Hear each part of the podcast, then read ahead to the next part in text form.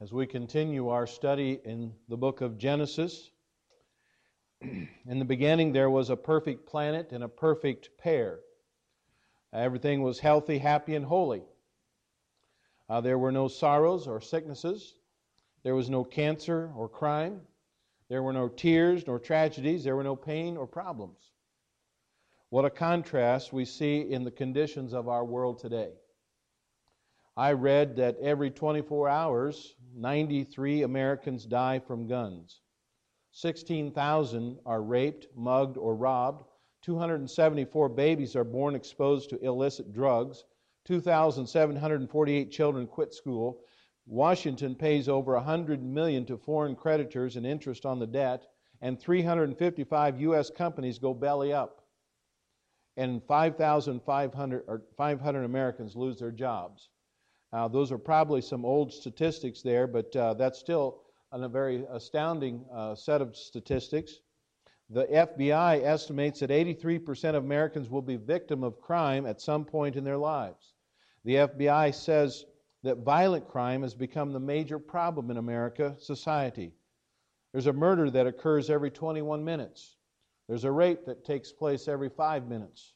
There's a robbery every 45 seconds and there's aggravated assault every 29 seconds. Every five minutes, an American teenager is arrested for drug or alcohol offense. Over 80,000 a year. Every 30 minutes, an American teenager is arrested for drunk driving, nearly 20,000 a year. And the World Health Organization estimates that as many as 10 million people are already infected by the HIV virus. Currently, over 500,000 Americans are being diagnosed with AIDS every year. They predict that by the year uh, uh, year uh, 2012 or 13, uh, at least 30 million will be affected with AIDS worldwide. Now, I read that on average day there are 1.1 million patients in hospitals. Now, you consider all of this in light of the fact that in the beginning, everything was perfect. And you can't help but ask the question what went wrong? Well, Genesis chapter 3 tells us what went wrong. In a nutshell, man said no to God and yes to the devil, and we've been paying for it ever since. Let's notice here what went wrong. First of all, we see number one, the command God proclaimed the command that God proclaimed. Now we have to go back to chapter 2 and verse 16. It says, And the Lord commanded the man, saying, Of every tree of the garden thou mayest eat, or uh, freely eat, but of the tree of knowledge of good and evil thou shalt not eat of it, for in the day that thou eatest thereof thou shalt surely die. God gave man a maximum of liberty and a minimum of prohibition. Man has was given all the earth to enjoy. But the only restriction was one tree in the garden, the tree of the knowledge of good and evil. God said, Leave it alone. And the story, of course, is well known. First, in scene one, we would see how Satan disputed God's command. Satan disputed God's command. We read in chapter 3 and verse 1 Now the serpent was more subtle than any beast of the field when which the Lord God had made. And he said unto the woman, Yea, hath God said, Ye shall not eat of every tree of the garden? Now we know that the serpent was Satan. This was the first appearance of Satan in the Word of God, and at the first appearance, he disputes what has been said. And we see five steps in his dispute uh, of, the, of the Word. First of all, he caused a discussion he caused a discussion. When we read in verse 1, and he said unto the woman, he began speaking to Eve, and in return, got Eve to talk to him. Now, I've often wondered if Eve had never heard of the devil. I wonder if God had not told Adam and Eve about the devil. We're not told what he, they knew, but uh, I can't help but feel that God probably told them something about Satan. And yet he is described here as being more subtle than any beast of the field, and that word subtle means crafty. It means cunning. We know about the devil, but people fall prey to him every day. Why? It's because Satan is so cunning and so crafty. So he caused a discussion. Secondly, he created a doubt. He created a doubt. His first words in the Bible were intended to create doubt in Eve's heart about what God said. Satan says here in verse 1, Yea, hath God said? Satan was asking Eve if God said what he meant and meant what he said. He was seeking a, to plant a question mark in her mind about what God said. And Satan hasn't changed after thousands of years. He's still working to get people to doubt and to question the Word of God. He created a doubt. Thirdly, he conveyed a distortion. He conveyed a distortion. You see, he says in verse 1 Ye shall not eat of every tree of the garden. Now, that's not exactly what God said. Notice again back in verse 16 of chapter 2, God said, Of every tree of the garden thou mayst freely eat. Now, it was a slight change, but nonetheless a change in what God said. Even Eve herself distorted what God said. Notice in chapter 3, verse 2 And the woman said unto the serpent, We may eat of the fruit of the trees of the garden, but of the fruit of the tree which is in the midst of the garden, God hath said, Ye shall not eat of it, neither shall ye touch it, lest ye die. Now, God had not said anything about touching that tree. It was only these slight changes by the addition of a word or two, but nonetheless a change. And that's the way Satan works. He distorts God's word by both abbreviation and by addition. He wants to make God's word say what he wants it to say rather than what God really said. And so he caused a discussion he created a doubt, he conveyed a distortion, and then fourthly, he cast a denial. He cast a denial. God said in chapter 2 and verse 17, Thou shalt surely die. But notice here what Satan says in Genesis chapter 3 and verse 4. It says in verse 4 And the serpent said unto the woman, Ye shall not surely die he personally, plainly, and perversely denies what God had said. Satan was saying to Eve, I don't care what God has said, you are not going to die. Well, here's one thing you'd better nail down it doesn't matter what Satan says, but it does matter what God says. In John 8 44, it tells us that Satan is a liar from the very beginning, and in Hebrews 6:18 it tells us that it is impossible for God to lie. Satan is a liar, and it's impossible for God to lie. And so he casts a denial. And then, number five, he committed a defamation. He committed a defamation. Satan says in Genesis 3 and verse 5 For God doth know that in the day ye eat thereof, then your eyes shall be opened, and ye shall be as gods, knowing good and evil. He calls God a liar. He calls him a charlatan. He calls him a cheat. He tells Eve that the only reason God does not want them to eat of the tree that it's going to make them like gods. And notice carefully that Satan used the word gods, G O D S. At the very beginning, he was subtly suggesting that God was not the only person that man had to worship. Satan caused a discussion, he conveyed a distortion, he created a doubt, he cast a denial, and he committed a defamation. He was disputing what God had said. Now, notice the second scene, and we see here that Adam and Eve disobeyed God's command. Adam and Eve disobeyed God's command. Notice verse 6. It says, And when the woman saw that the tree was good for food, and that it was pleasant to the eyes, and a tree to be desired to make one wise. She took of the fruit thereof and did eat, and gave also unto her husband with her, and he did eat. In this one verse, we see why there is sickness, why there is suffering, why there is sorrow, and why there is sin in the world today. You've always heard that the number 13 is an unlucky number, haven't you? Well, we see here in 13 words, she took of the fruit thereof and did eat. And then, and he did eat. Those 13 words are the explanation for every murder, for every theft, abused child, beaten wife, rape, war, and disease in all the world's history that's ever been given. The command of God was disobeyed.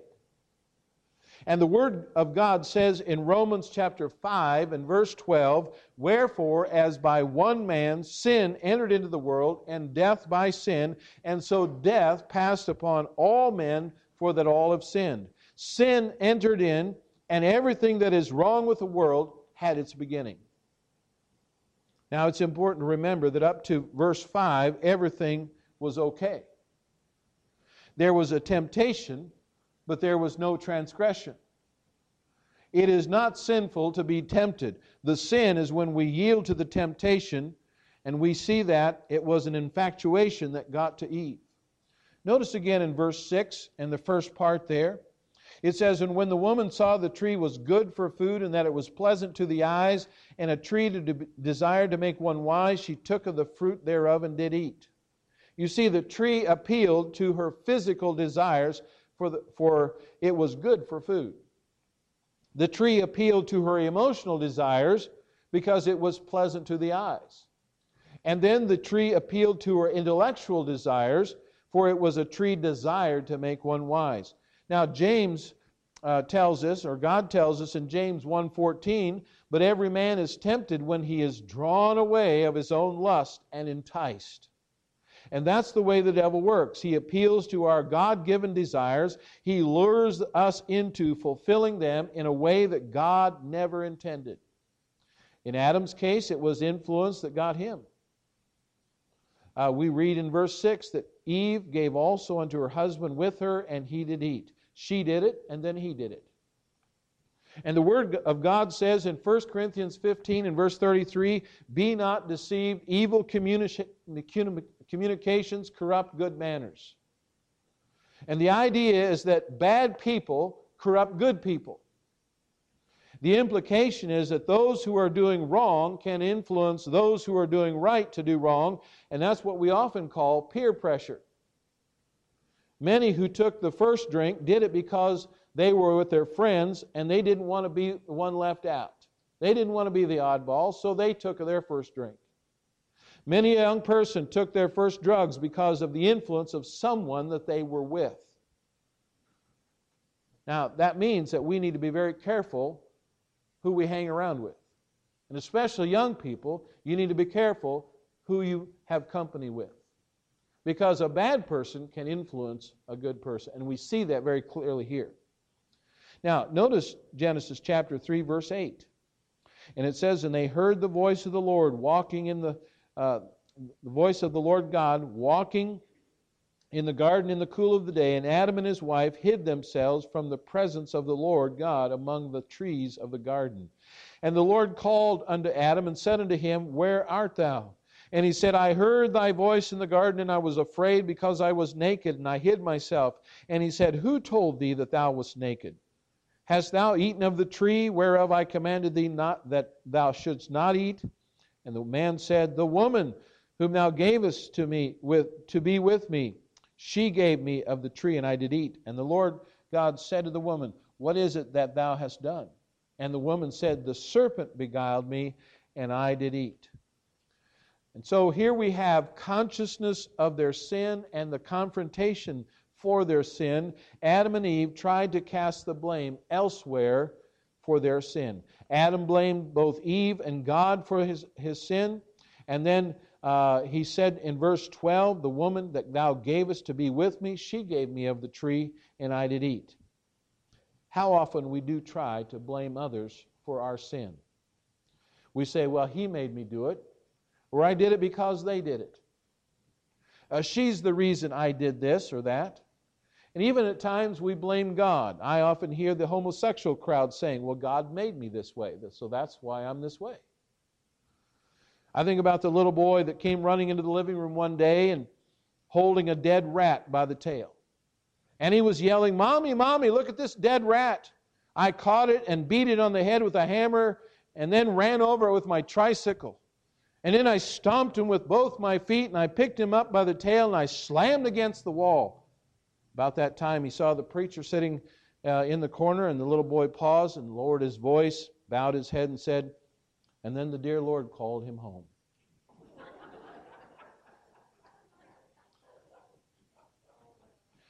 You know, there are a lot of things that we blame others for, and even for God. We blame God. But Adam couldn't blame Eve, and he couldn't blame God.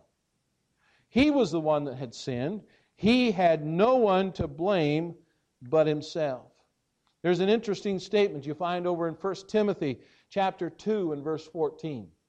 It says there, And Adam was not deceived, but the woman, being deceived, was in the transgression.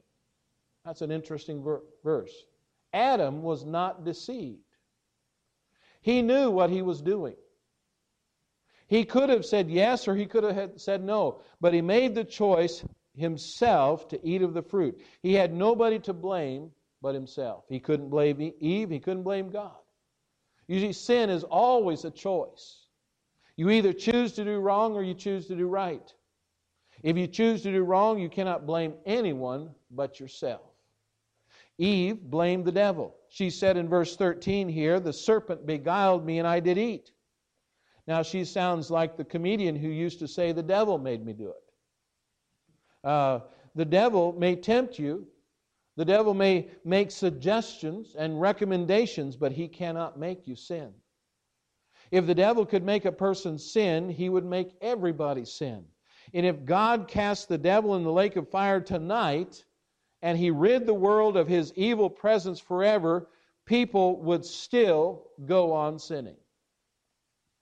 People do not sin because they have to, but because they want to. And we can blame Satan for tempting Adam and Eve, but we cannot blame him for ruining Adam and Eve. They did it to themselves. Now, in verse 12, Adam said, I did eat. In verse 3, uh, or verse. Um, thir, uh, verse 3, I believe it says there, uh, excuse me, 13. And the woman said, I did eat. In verse 12, Adam said, I did eat. In verse 13, Eve said, I did eat. Now, you know who the guilty one is? The I. I did eat, said Adam, and I did eat, said Eve. The guilty one is the I. Satan was the one that disputed God's command, but it was Adam and Eve that disobeyed God's command. So the command of God we see proclaimed here. Now, secondly, in the story we also see the curse God pronounced. There was a command that God pro- uh, proclaimed, but there was also a curse that God pronounced. Notice beginning in verse 14.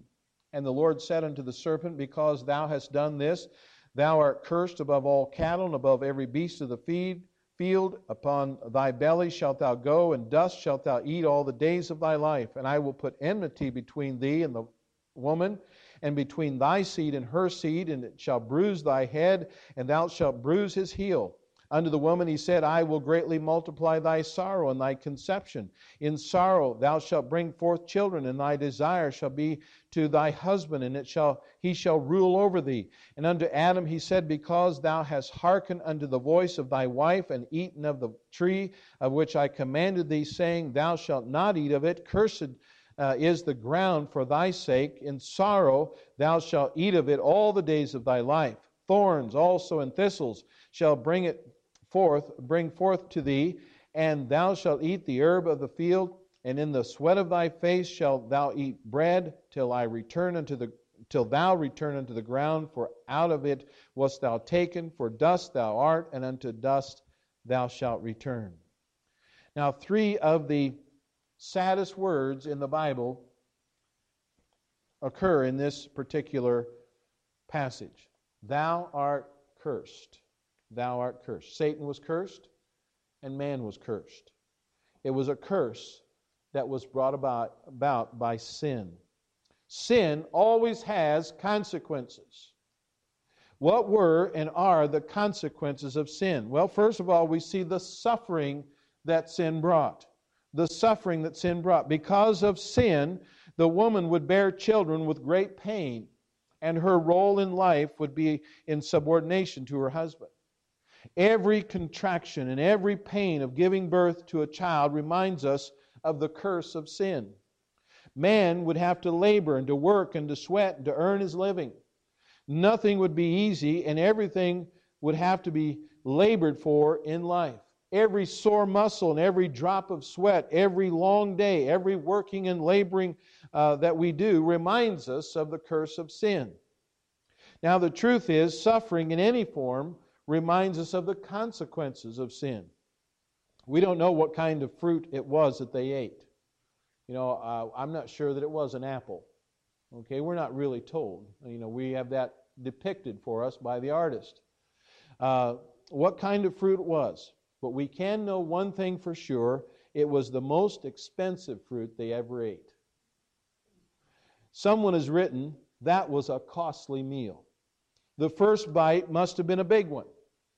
Uh, its taste is still in the mouth of human race. If the fruit were an apple, it must have been a crab apple. There has been a bad case of indigestion ever since. Someone else put it this way the broken laws of God inevitably lead to broken hearts. I believe it was R.G. Lee who put it this way the devil always offers high wages, but he always pays off in counterfeit money. Sin always promises substance, but it gives shadows. Sin always promises velvet, but it gives a shroud. Sin always promises nectar, but it gives gall. Sin always promises sleep, but it gives nightmares. Sin always promises rest, but it gives weariness. You can eat the devil's corn, but he will choke you on the cob. The suffering is one of the consequences that sin brought. The suffering sin brought. Now, secondly, we also see the separation that sin brought. The separation. Notice very carefully here in verse 19. It says, In the sweat of thy face shalt thou eat bread till thou, uh, thou return unto the ground, for out of it wast thou taken, for dust thou art, and unto dust thou shalt return. Do you remember what God said at the very beginning about eating of the tree of knowledge, uh, of knowledge and evil? God said, Thou shalt surely die. Now, God reminds Adam that he came from the dust of the ground here, and he tells him that he would return to the dust of the ground. He says, You're going to die. You're going to die. Death came to Adam in two ways. First, we see that he ultimately died physically. Uh, notice Genesis chapter 5 and verse 5. It says, And all the days of Adam lived were 930 years, and he died. So that came true. He physically died uh, he died. Adam lived 930 years of age. You might say, well, that's a pretty good life. Well, notice the last three words and he died. Death came to Adam. Now, what is even worse is that Adam immediately died when he ate of that tree spiritually. When he died physically, there was a separation of the soul from the body. But when he died spiritually, there was separation of the spirit from God. And the worst part of the fall and the entrance of sin is that man was separated from God. We see this separation illustrated in chapter 3 here in verse 22. It says there, And the Lord God said, Behold, the man has become as one of us, to know good and evil, and now lest he put forth his hand and take also of the tree of life and eat and live forever. Therefore the Lord God sent him forth from the Garden of Eden to till the ground from whence he was taken, and he drove out the man, and he placed at the east of the Garden of Eden cherubims and a flaming sword which turned, uh, turned every way to keep the way of the tree of life. Here you find in verse 24, I believe, the first law enforcement officer uh, in, in, the Bible. Uh, the cherubims with a flaming sword to, to guard the garden. Man was now without the Lord and spiritually depraved. Without the Lord, he was without life and he was spiritually dead. Without the Lord and life, he was without light and he was in spiritual darkness. Without the Lord and without life, without light, he was lost and spiritually doomed. And the word of God says in Romans 3 or 6:23 the wages of sin is death. Man was now a sinner. And yet God made provision for man's sin. Notice the third thing tonight, the clothing God provided. The clothing that God provided. Now, if we stopped with the curse that God pronounced, we would all be in a great mess tonight. But thank God there's one verse that speaks of the clothing that God provided. Notice the clothing that God provided. First of all, we see clothing that was inappropriate. Go back to verse 7.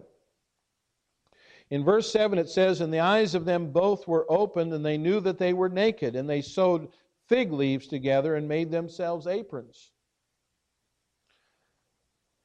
Someone has said that for the first time in history, a man's wife had to go shopping for clothes, and we've never gotten over it. Someone else put it this way in a little rhyme Adam cried out, I need to cover my carcass. Eve answered, I've ordered a fig leaf from Neiman Marcus. Well, Adam and Eve tried to cover their sin. They made garments out of fig leaves. Ever since sin entered in the world, man has been trying to cover his sin. Man has made his own garments. He's made garments of religion. He's made garments of rules. He's made garments of regulations. He's made garments of righteousness. But the Lord has never accepted man made garments. The best that man can offer God is still not enough. And so we see here, first of all, clothing that was inappropriate. But secondly, there's clothing that was illustrative. It was illustrative. God rejected the man made car- uh, garments of fig leaves, and in verse 21, it tells us that God clothed them in coats of skin. Verse 20, 21, it says, And Adam also to his wife did the Lord make coats of skin and clothed them. God was laying down right here a principle and giving them a picture. The principle was that man could not do anything to save himself. Man was the sinner, and God was the Savior. The picture was in the coat of skins.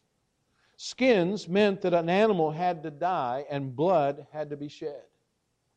God was stating that the fig leaves of our righteousness is not sufficient. Salvation could only come by the shedding of blood. Notice what God said to Satan in Genesis chapter 3 and verse 15. It says, And I will put enmity between thee and the woman, and between thy seed and her seed, and it shall bruise thy head, and thou shalt bruise his heel. God had told Satan that the seed of a woman would one day bruise his head. Now, normally the seed is a reference to the man and the egg is a reference to the woman. But here God is talking about the virgin born Son of God.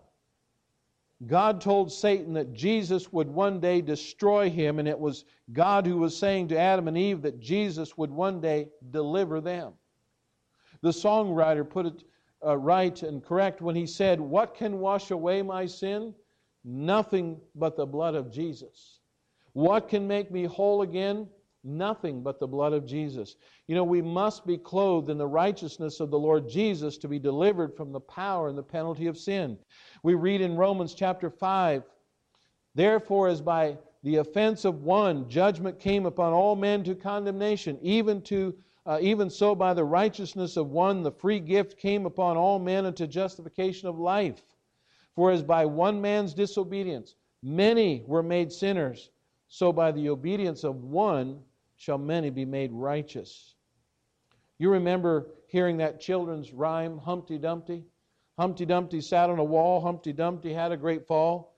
All the king's horses and all the king's men couldn't put Humpty Dumpty back together again. Someone changed the rhyme and said it this way Jesus Christ came to our wall. Jesus Christ Christ died for our fall. He slew the queen death and he crushed king sin, and through grace, he put us all back together again. I'm so thankful for the grace and mercy of God who gave us a remedy for this fall. Thank God for that. Now, let me ask you this evening is there something wrong in your life? And I uh, would imagine that very likely most here tonight on a Sunday evening uh, know Jesus Christ as your personal Savior, but there could be someone here tonight that's never trusted Jesus Christ as your personal Savior. And I want to invite you to come to Him tonight. Remember, no amount of good works, church attendance, or living in a Christian home can save you. You need to trust the blood of Christ to wash away your sin and make you a child of God. Sin has separated you from God, and by placing your faith in Christ's sacrifice on Calvary's cross, you can have eternal life. Now, what about us as Christians?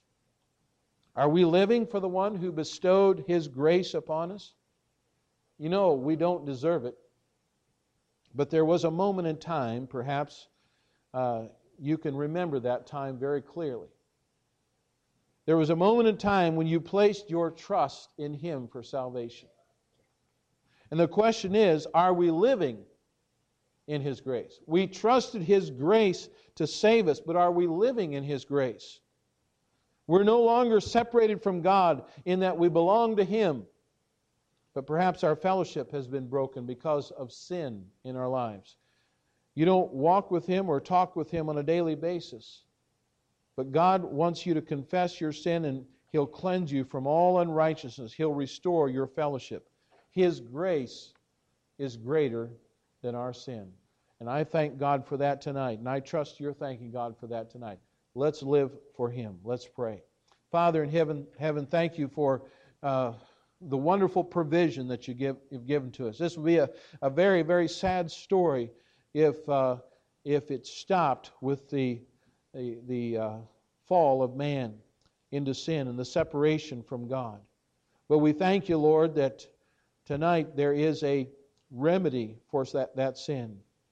Jesus paid it all on Calvary's cross, and we thank you for that because your grace is greater than our sin, and we can put our faith and trust in you. I pray, Lord, that every man, woman, boy, and girl here a young person this evening knows the Lord Jesus Christ as their Savior, if there's someone here that does not know Him, I pray that they'll come to know Him soon, before it's too late.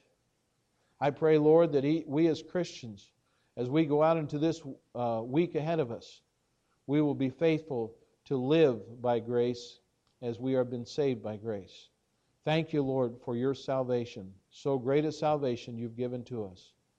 And we pray your blessing upon this passage of Scripture to our hearts tonight as we meditate upon these things. We pray in Jesus' name.